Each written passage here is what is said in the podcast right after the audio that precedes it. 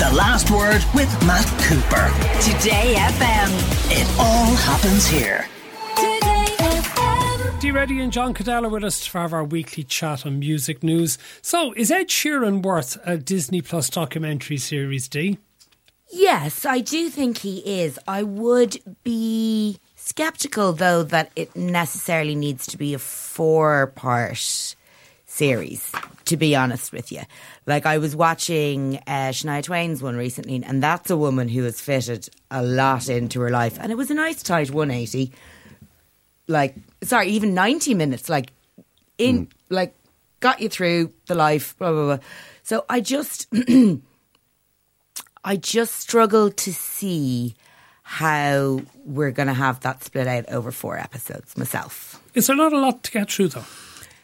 Yeah, there is, and and, and obviously he's had um, some really tough times recently. Like this isn't a criticism of Ed Sheeran; it's actually more a, a criticism of how documentaries are made nowadays. Like I, I think, to me anyway, as a, as a viewer, I would be far more interested in the good 90 minute documentary than something that's going to be dragged out. What sort of things can we expect in it, John? For example, his wife's illness. Yeah, it, it, appears that in the first half of 2022, when Ed was touring Ireland, playing massive gigs in Croke Park and in Limerick and everywhere else, he was dealing with some serious stuff in his personal life. His wife was diagnosed with cancer while she was pregnant with their mm. second child, which meant that she couldn't undergo any treatment until after the birth.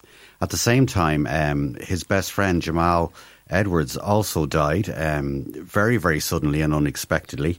Um, and this sort of also culminated at around the time of the when he was taken to court over supposedly um, ripping off uh, another songwriter's song. So all this was happening at the same time, and he was dealing with a hell of a lot.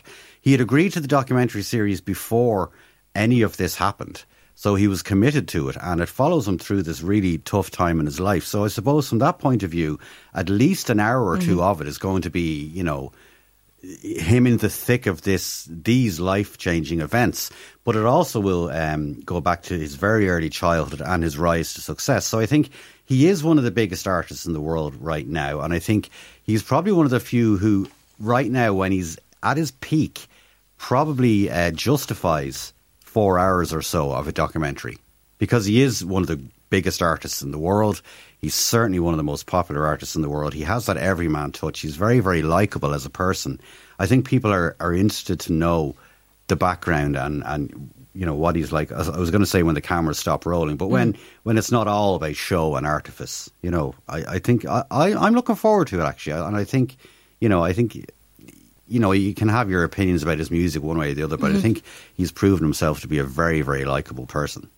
Okay, let's move on. Now, John, I know you have no time for the Rock and Roll no, Hall of Fame. I don't. You think it's nonsense. And yeah. I can understand why you say that. But what about the argument being put forward by Courtney Love that women get marginalised by it. That is worth looking at, isn't it? yeah, it? I mean, when I first saw the story a, a, day or two ago, I was willing to just go, ah, why does, and I actually tweeted, I said, why do obviously legendary artists give a toss about this ridiculous institution and its trinkets? But then when I actually went deeper into the article, I realise there is the argument that she's making is very, very valid. What, what is the argument? Explain it. Well, yeah, and it's not even that it's the Rock and Roll Hall of Fame. I suppose it goes for any sort of industry. She's saying that of all the people who have been um, inducted into the Rock and Roll Hall of Fame since 1988, less than 10% of them are women. And she says Sister Rosetta Tharpe um, and all of the, the females who birthed rock and roll alongside the men, you know, mm-hmm. that none of them or very, very few of them have been recognised by this uh, institution that holds itself up as, you know, this is how you will live forever if you're in the Rock and Roll Hall of Fame. She goes, what about um, the fact that uh, Big Mama Thornton was the first one to sing Hound Dog? Elvis Presley covered it and he had the hit with it and that kick started his career. But she's going, what about the likes of Big Mama Thornton and the people who, uh, people like Odetta, who aren't recognised at all by this supposedly august institution that holds dear the concept of rock and roll. And we all know rock and roll came from the blues, and there were as many uh, blues singers, female blues singers, as males. But it's not just about the, the origins of rock and roll. She's saying, you know, Kate Bush hasn't been nominated. uh, hasn't been inducted. Jan Wenner, who is on the board and also is the co-founder of Rolling Stone magazine, or the founder of Rolling Stone, he's in it, but Kate Bush isn't. Even more galling, one of the voters didn't know Kate Bush. Like that is, you shouldn't be voting in the first place. Yeah, yeah. It's it's just so you know. While on the surface, I go, why do you care? It's not about the fact that it's the Rock and Roll Hall of Fame. It's about the imbalance. Of course, it's not just men; it's white men as well. Usually, isn't Well, it? Well, absolutely. It, it is a it is a very um, and it, it's a really brilliant essay, Matt, Yeah. because she like John would often say that you know why would you care about this, blah blah. blah. But she actually drills down into that as well, where she talks about the fact that induction affects artists' ticket prices, their performance guarantees, Yeah, well, yeah. the quality of their reissue campaigns. That like it, it you know for for um for a more mature act like the, these can th- these can be serious Yeah. amount- Well, I, I don't know about the the reality of that, and you know, I have a lot of time for Courtney Love, but I don't She's know. a really interesting woman. Isn't She she? She is, really yeah, is. And, yeah. and I have to say, like, I mean, this is the woman who back in the 90s said, I want every girl in the world to pick up a guitar and start screaming. Like, it's, it's a brilliant essay. And I think she is probably one of the best placed people to make this argument. Like, she Yeah. has been screwed over. Undermined, laughed at, you know. She you, Nirvana fans gave out about her and yet at the same time when she'd try and do her own music they would attribute it to Kurt, yeah. to to Kurt um, or they would you know um, give out about her being more of a widow than a rock star she she was she was criticized for not looking pretty enough then when she got plastic surgery. She was laughed at. You know she she she has been up against it her entire life. And she's a really good example of how the music industry is just unfair. And the and and the press and the coverage and the fans as well mm. can be very very hard on female artists compared to their male counterparts But I, I wouldn't have thought the Rock and Roll Hall of Fame is powerful enough to, to affect how how your reissue campaign is or what size venues you play. No, But she again- very simply makes the point, though. We shouldn't necessarily have a rock and roll Hall of Fame, but if we have one, Hmm. then there should be opportunities for women within Yeah. it. What was your Chrissie Hynde line on it? Chrissie Hynde, like I, I would agree with Chrissie Hynde on a lot of things, not least this. She, in response to Courtney Love's uh, essay, Chrissie Hynde said, "If anybody wants my place in the Rock and Roll Hall of Fame, they're welcome to it." She goes, "The She said, "I didn't want to be inducted, but it would have disappointed my parents if I hadn't." She goes, "Apart from Neil Young's part in the induction ceremony, the whole lot of it was bull s." And she goes, "If anybody thinks it's anything to do with rock and roll, well, then they're a fool." So, but then again, she, you know, that isn't the point that Courtney Love is making. You can have your reservations about it, as I do, but it is the point. It's a point well made by Courtney Love, regardless of what the institution is. She's highlighting the fact that mm-hmm. this is actually unfair. Okay, let's play a little bit of music because I have to admit, I haven't heard Franz Ferdinand for a long time. This is the dark of the matinee. Take your white finger, slide the nail under top and bottom buttons of my blazer. Relax the frame slacken ties and I not to look at you in the shoe.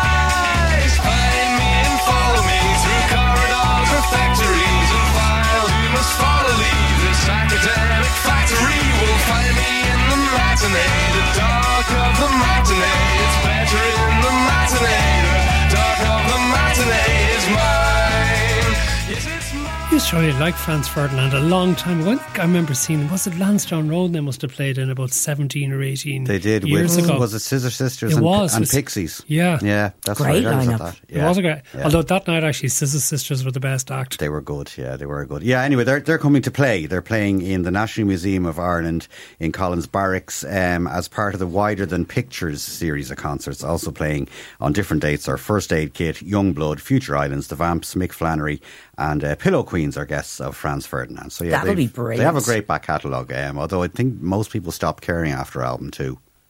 Yeah, I think that is the case. Yeah, yeah. I always started brilliantly, and then there was Yeah. so what after that. Yeah, they sort of they they were sort of lumped in with the whole indie landfill uh, movement of the, the, the mid to late. Uh, But then when you're listening to the dark of the matinee, there, I was literally sitting there going, "Jesus, I don't listen to them. Like Yeah. they're so good." Yeah, that's really reminded me of them. Okay, uh, let's get to picks of the week. Dee, you're at it again. I'm at it again, Matt. We now, this is it understand now. this. This is it now, right? The album's out. Okay, came out on St Patrick's Day. We better, you better explain to Sorry, listeners yeah. what we're at Um, again. My sister's album has finally landed. Her second album.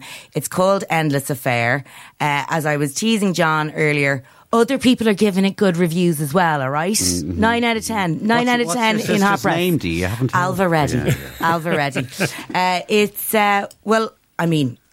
I, I've been rabbiting on about it in in in this segment long. It's it really is brilliant. It's it's it's it's You're very the best proud thing of her. she's. I'm so proud yeah, of her. and that's yeah, justifiable. yeah, And this is a bit of a mess.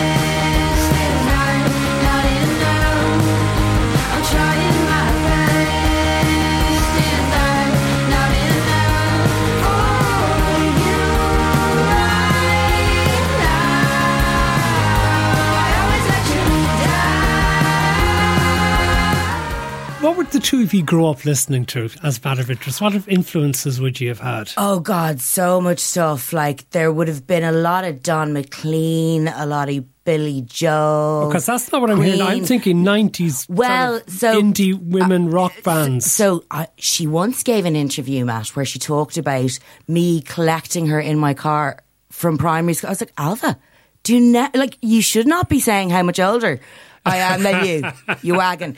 But like she would have listened to a lot of myself and my sister's CDs. She used to go into my room and sit sit in the armchair and listen to the CDs. what would they do? What sort of Ah, stuff? sure, a bit of everything, you know. I was a real We've heard indie Don kid back in McLean and. Billy Joel, but Billy Joel. Billy Joel. Yeah, but like you know, Blur, Jeff Buckley, like all the what, whatever any other teenager was listening to in the Sleeper. nineties. She must have listened to Sleeper. That sounds very Yeah, much she like would have Louise been. Wener. Yeah, yeah.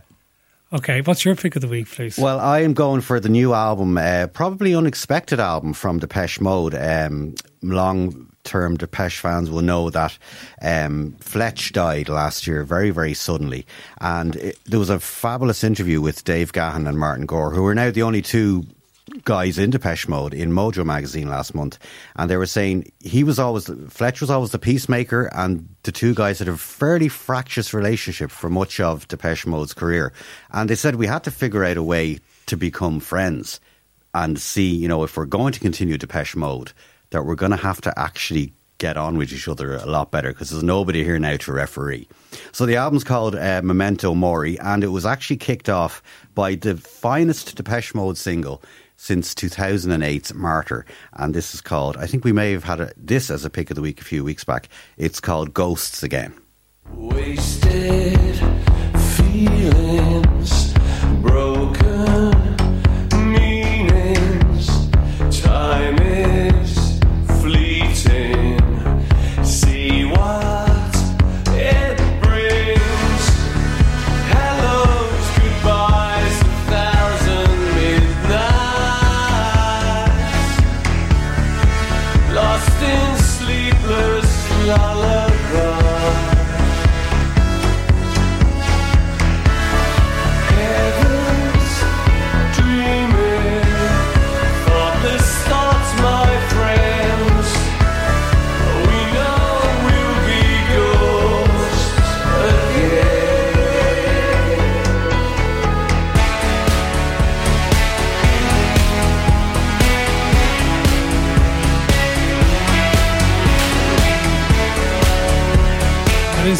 playing Dublin this year as well, Malahide Castle, They isn't are, it? yeah. The date, exact date escapes me, but yeah, Depeche Mode back on the road. The the Memento Mori actually means, and I'm probably paraphrasing, "Remember, you will die."